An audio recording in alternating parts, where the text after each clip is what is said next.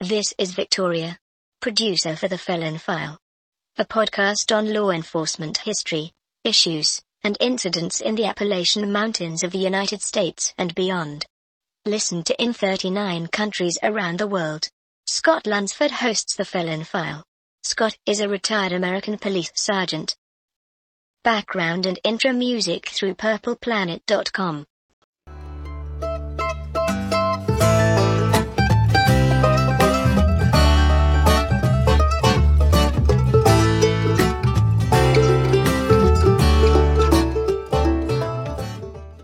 Greetings and welcome back to another episode of the Felon File. And as Victoria said, I am Scott Lunsford. I am your host today on the Felon File. And we are coming to you from the Blue Ridge Parkway overlook, overlooking the mountains of western North Carolina and into Tennessee. Recording from a mobile studio perched in one of the overlooks up here. We do appreciate everyone for listening. And after you're through, if you want to check out our website, you can go to felonfile.com or scottlunsford.com. And of course, no matter where you're listening from, let if you like the podcast, let somebody know about it. We're an amateur podcast, not a lot of bells and whistles, and we don't have any sponsors. So, just kind of a hobby for us. Now, in today's Shade of Blue story, we're going over the mountain, so to speak, from where I'm sitting right now, Monroe County, Tennessee. It's on the eastern border of the United States state of Tennessee. The county seat is Madisonville. Now, in the early 18th century, the area around Monroe County was known as part of the traditional homelands of the Overhill Cherokee, a western subset of the Cherokee Nation. Archaeological studies in the county showed that the area was inhabited for thousands of years before the arrival of European settlers. Artifacts uncovered in the area date to as early as 7500 BC. Now, there are some prominent people, let's say history making individuals who called Monroe County, Tennessee home. One individual, Sue Kerr Hicks, was a Tennessee lawyer. Uh, yes, I said he. Well, get to that point in just a minute. He was a lawyer and a circuit court judge in the state of Tennessee. Hicks is probably best known as one of the instigators who assisted the prosecutor, William Jennings Bryan, in the 1925 trial of John Scopes, a Dayton, Tennessee teacher accused of teaching the theory of evolution in violation of the Tennessee state law, uh, better known as the Scopes monkey trial. For publicity reasons, a group who later became known as the drugstore conspirators they decided to engineer a case that would test the constitutionality of the Butler Act, or the teaching of evolution in school. The group recruited a local football coach and substitute teacher, John T. Scopes, who was a friend of Sue's, the lawyer, to admit to teaching evolution. One conspirator, a gentleman uh, by the name of George Rappleyea, swore out a warrant for Scope's arrest, and charges were filed the following day. The rest is literally history. Hicks' feminine first name inspired the song A Boy Named Sue. Johnny Cash hit first performed in 1969. The song's writer, Shel Silverstein, uh, had attended a judicial conference in Gatlinburg, Tennessee in the 60s where Sue Hicks was a speaker getting giving him the idea uh, for the song title after hearing the speaker Sue Hicks being introduced. Later, in some interviews, uh, Johnny Cash said he was really was unaware that Silverstein had any one person in mind when he wrote that song. Still, when the song did so well, he admitted that he did send Hicks two records and two autographed pictures with the inscription To Sue, how do you do? If you're not familiar with the song, look it up on YouTube. Now let's get back to our main shade of blue story Monroe County, Tennessee, 1875. Our main character in this shade of blue story, Mr. Jack Hunt, came from a pretty good family background. His dad was a prosperous farmer and businessman in Monroe County. Jack Hunt's father was said to be a sincere, honest, hardworking, and respected man. He had several sons and a couple of daughters. Jack was the youngest and had been allowed to do pretty much as he pleased most of his life, leading him to be a little bit on the wild and reckless side. Jack grew up having his own way. He was well off, good looking, and, like I said, did as he pleased, and was a well known troublemaker in the community, so to speak, but nothing major. Now, as he got older, he spent a lot of time drinking and carousing, as that type of individual is wont to do. Jack's father had an older gentleman living there on a tenant farm on his property. The man and his family were from Cherokee, North Carolina. The tenant, a gentleman by the name of Mr. Clem Davis. As you will find in any good farming story, there, of course, is the farmer's daughter. And this story is no exception. An attractive teenage young lady by the name of Margaret Ann Davis. Living close by, it didn't take too long for the two, Margaret and Jack, to discover each other. It was a good deal for both of them, living close to each other as they did. Jack and Margaret soon wanted to get married. Now, she was about 18, and he was about 21. As happens often, the young girl had not seen the spoiled bully side of the man she wished to marry. Both dads were against the marriage because they thought the two kids were way too young, but headstrong children tend to know what they or think they know what's better than their parents, so they went and snuck off and got married anyway. Soon after the wedding, Margaret's father moved out of the tenant house and returned to Cherokee, North Carolina, with the idea that the new couple could move into the tenant farmhouse and start their life together. The marriage went pretty well for the first two or three months. But old habits are hard to break even for a young person. Jack had been a spoiled kid growing up, and this also carried on and over into his adult life.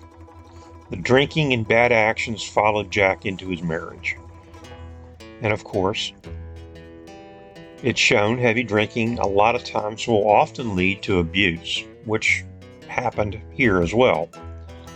Now, to give Jack some credit, the two visited her family in North Carolina to reinforce and, or repair their relationship, seeking some help. Jack was hoping to talk to Margaret's father and getting some help and assistance with what was going on in his life, but nothing really changed, and they went back to Tennessee to the tenant farm on his dad's property. The abuse continued, and increased to the point that Margaret threatened to leave him. Now, Jack had a sister that lived about a mile from him and Margaret, and on the morning of July 19, 1875, the couple, being married for 10 months, at around 9 o'clock in the morning, Margaret Ann walked over to her sister in law's home, knocked on the door. Now, Jack's sister was married to a Mr. John Farmer, who had also grown up in the community and was well known to Jack's family and was well known to Jack. Margaret, arriving noticeably upset, told the couple that she was very thirsty from the walk, so John Farmer, the husband, grabbed a water bucket, telling Margaret and his wife he was going to the spring to get some water. The spring house was about a half mile from the home, was used by many of the community's residents. Margaret sat down and began telling her story to her sister in law. Being upset, she told her sister in law she really didn't know what she was going to do. After the discussion began, soon afterwards, Jack entered the cabin. He walked into the room and sat down. It needs to be clarified and is unknown at this time if he had waited for his brother in law to leave or he just arrived while following his wife. He sat down in the room where his wife and sister were at and not making any comment. He just sat there. This also caused, of course, his wife to go silent. This went on for about 10 minutes when Jack's sister broke the silence by saying, You two are a very queer couple. Well, of course, Jack jumped up by this and saying, Why? What has she been telling you about me? And his sister responded with a simple, Nothing. Angry and suspicious, Jack ordered Margaret to go home. Margaret stood up to her husband. They're having her sister in law with her, telling him she would not go until she was ready. Now, his authority now being challenged, Jack produced a pistol he had hidden in his clothes out of sight and fired off one shot in the direction of his wife. The bullet struck Margaret in the wrist. Surprised and terrified at what was unfolding in her home, Jack's sister ran out of the house and into the yard, quickly followed by Jack himself. Grasping her injured wrist, Margaret shakily followed them to the door, supporting herself by leaning against the front door frame, and she called out for help. Court records of the sister's statement and testimony recorded that Margaret was shouting out, Don't leave me, I'm shot. To which which Jack responded by raising his pistol, pointing it towards his wife, and firing another shot. This time the bullet went in between Margaret's fourth and fifth ribs, passed through her body and into the door frame. Margaret fell to the floor, crying and moaning, half in the house and half out. Jack's sister ran to Margaret lying on the ground in the doorway. The injured woman raised her head, looking at her sister in law, saying, I'm gone. Pray. Can you pray? repeating the request again, adding, I can't. Will you pray for me? And in just a few minutes, she was dead. It was at this point that John Farmer returned from the spring house and found his wife standing over a corpse. Jack ran off and headed for the hills. John Farmer notified the authorities, and a search for Jack Hunt began. Now, it really didn't take too long to locate Jack and take him into custody. He was brought back to the crime scene and confronted with the body, where his wife lay still in the doorway of his sister's house. Jack started to cry when he was asked why he did it. His only answer was he didn't know. It must have been the devil that made him do it, he said. There you go blame somebody else or something else. Taken to the jail, he would later state he had been afraid she would leave him and go back to her father, which would cause her dad to come back over to Tennessee and kill him, or he would have to leave town to keep from being killed. I should have thought about that sooner. Jack was taken to jail to await a murder trial. Now, while waiting, for his trial to come up, Jack did take advantage of a situation that suddenly did come up. A young man by the name of Rapper. Yes, Rapper. A really cool name, but way before his time in 1870. He was being held in jail for stealing leather. With nothing really to do, Rapper would just look out the barred windows he noticed that one of the window bars was loose and could be manipulated. Continuing to look around, he found another window bar that was also loose. Now, removing this bar, he now had access to the other parts of the jail.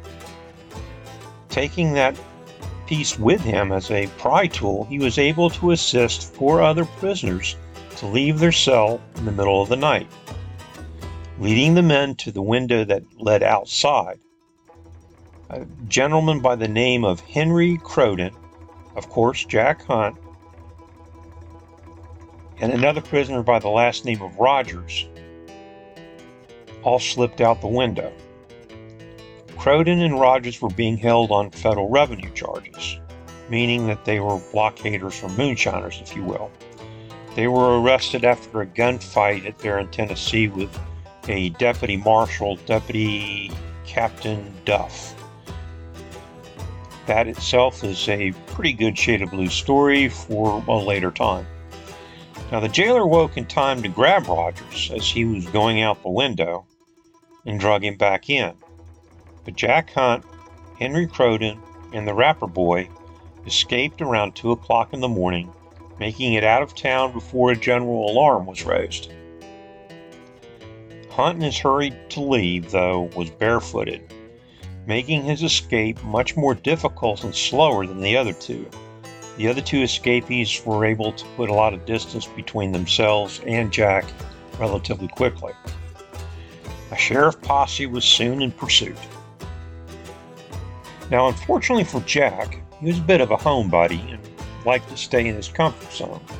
Instead of leaving the area or heading out of state, he returned to his father's land to hide thinking that his family would help him. Maybe they did, we really don't know. The family grew concerned, though, that Jack would end up being shot on sight, and he refused to turn himself in. His sister sent her husband, Mr. John Farmer, again, out to locate him and bring him back in safely. John Farmer, with a deputy he knew personally and could trust, to not shoot Hunt on sight, and allowing the brother in law to bring him safely in, the two of them begin their search separate from the sheriff's posse. They figured he was hiding somewhere on his dad's farm, which was an extremely extensive farm at the time. The two men were able to locate evidence of Hunt's passing and following a trail in the middle of a rainstorm they discovered Jack Hunt hiding atop a tree alongside a trail that he had been using on a regular basis. He was taken swiftly into custody and taken out of the wet weather and put back in the local county jail from where he had escaped. The establishment had been repaired and improved somewhat from Hunt's last visit. Jailer Silas Peace paid Farmer and the assisting deputy $50 in cash as a reward for retrieving Jack Hunt. Or as the newspapers called it, a $50 Lincoln Green. Jack Hunt was not only placed in the most secure cell in the jail, but was also chained to the floor to keep a recurrence of the previous episode from happening. Hunt maintained he had no purpose or motive for the killing and seemed indifferent to his situation. One of Jack's brothers was quoted in the paper saying, It was just like someone who did not have or understand his situation or take it seriously. He acted like it was no big deal. Now, because of this, his family tried to use an insanity defense even when his lawyer said he had never had a client that showed so little concern for his trial. The murder trial itself was moved from Madisonville, Tennessee to neighboring Athens, Tennessee. A change of venue because of the family's connections and the large number of relatives and friends they had in the community that was part of the jury pool. After testimony in the trial, the jury came back with a verdict of guilty of murder in the first degree. And the judge set the punishment that he would be hanged by the neck until dead. His date of execution was set for November 29th. His case was automatically appealed to the state Supreme Court in Knoxville, Tennessee, but the court affirmed the verdict and left the sentence to be carried out on the set date. Now, if you remember your calendar, 29th was Thanksgiving. The petitions were sent to Governor Porter, governor of Tennessee at the time, requesting a change of the execution date because of the holiday. The governor agreed that during a day when families were supposed to be giving thanks, it was kind of a wrong thing and it's the wrong time to have to deal with an execution. The governor reset the date of execution for December 18, 1875, about a week before Christmas. While waiting for the appeal and later the actual meeting with the gallows, Jack Hunt was visited by many of the locals he thought of as friends. And it finally seemed to be dawning on him, and he started to recognize what he had done and what the possible consequences of his actions were going to be. During a visit from several young ladies from the community, former girlfriends, he told them he was not drunk or insane, but really couldn't tell them why he committed the murder of his wife. Even then, he continued to not believe that he would be hung, adding that he cared little about what would become of him. He claimed to only want to know that his wife was at rest. When speaking of his wife, he would often hold back tears or break into crying jacks. As time passed, Jack had to deal with the emotional stress of knowing he was soon to die by being hung. The night before his execution, Jack's mother and one of his brothers came to see him in the Monroe County Jail about 9 o'clock that night. Again, the day before the execution. Mother and brother smuggled in a small vial of morphine to provide to Jack so he could commit suicide, thinking that it would be a whole lot easier than hanging. What he thought, of course, was that he would take the morphine, go to sleep, and just die. Now, this is not the case when overdosing on opioids. The pupils in the eyes turn to pinpoints. You develop constipation and nausea and painful spasms in the stomach or intestinal tract.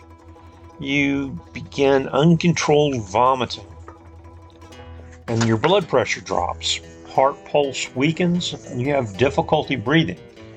Your breathing rate slows and requires much more effort. You may start getting drowsy, but that may be just the prelude to seizures and dropping into a coma. Eventually, your fingernails and your lips turn a bluish color or cyanosis. Hanging or overdosing is neither one of them an excellent way to go.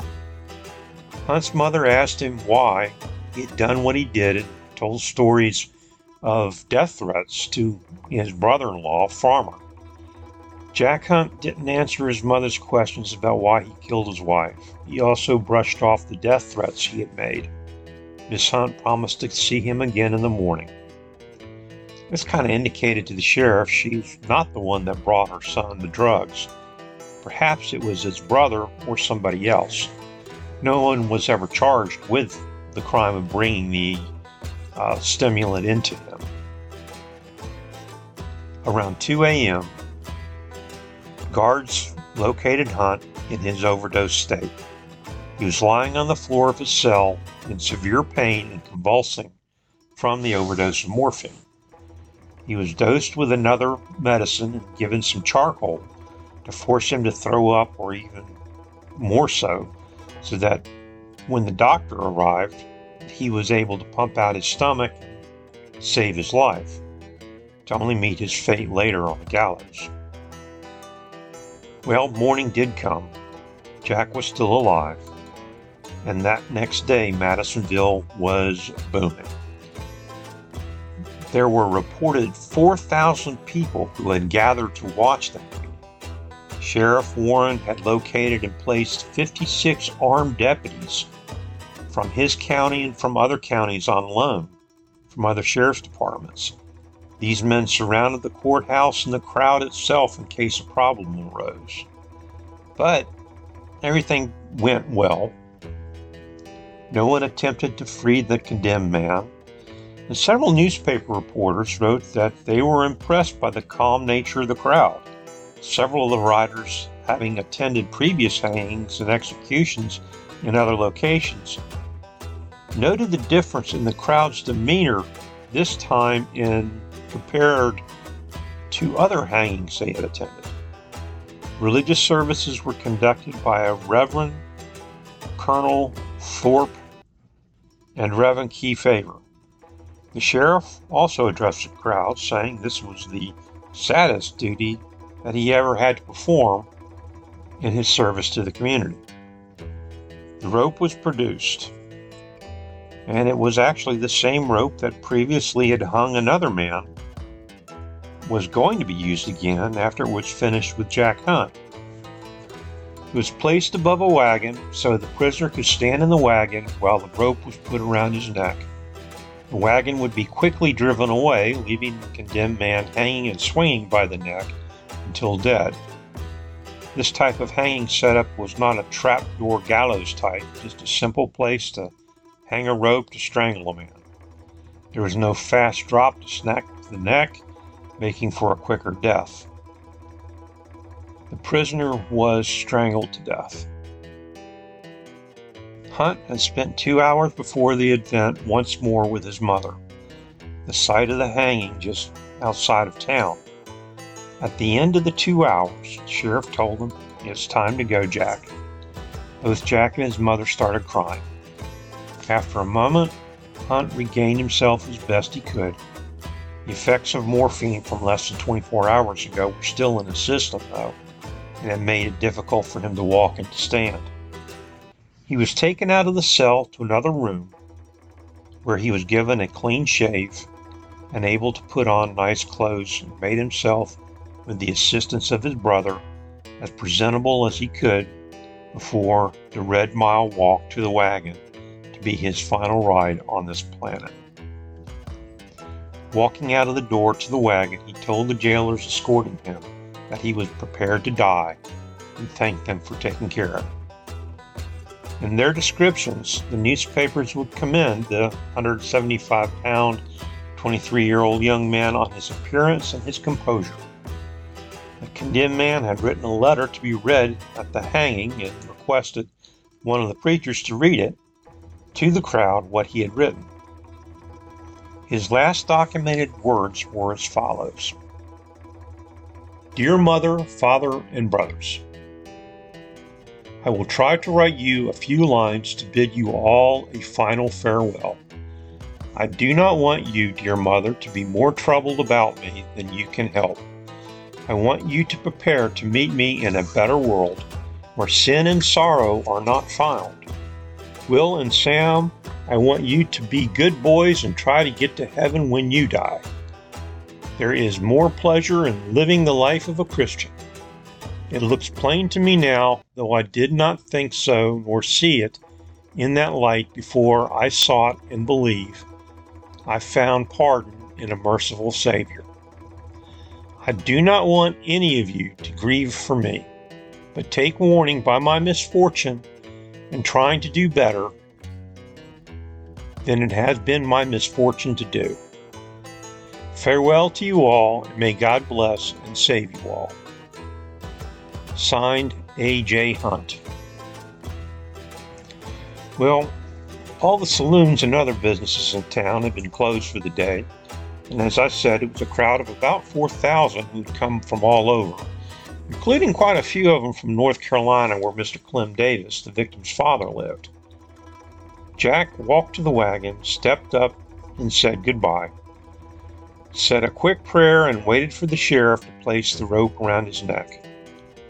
The rope was placed, that same rope that was used to hang Mr. John Webb of Knoxville, who was convicted of murder and rape and hung before a crowd of 12,000 you travel by train, stagecoach, riverboat, and horseback, and by other means to watch the spectacle of the man dying.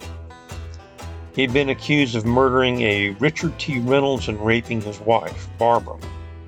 He had fled but was apprehended in uh, Tennessee in March of 1874. Another good shade of blue story for later. That same rope was to be used after it was through this day on Mr. Jacob Harrison in Anderson County, just 11 days from the current event.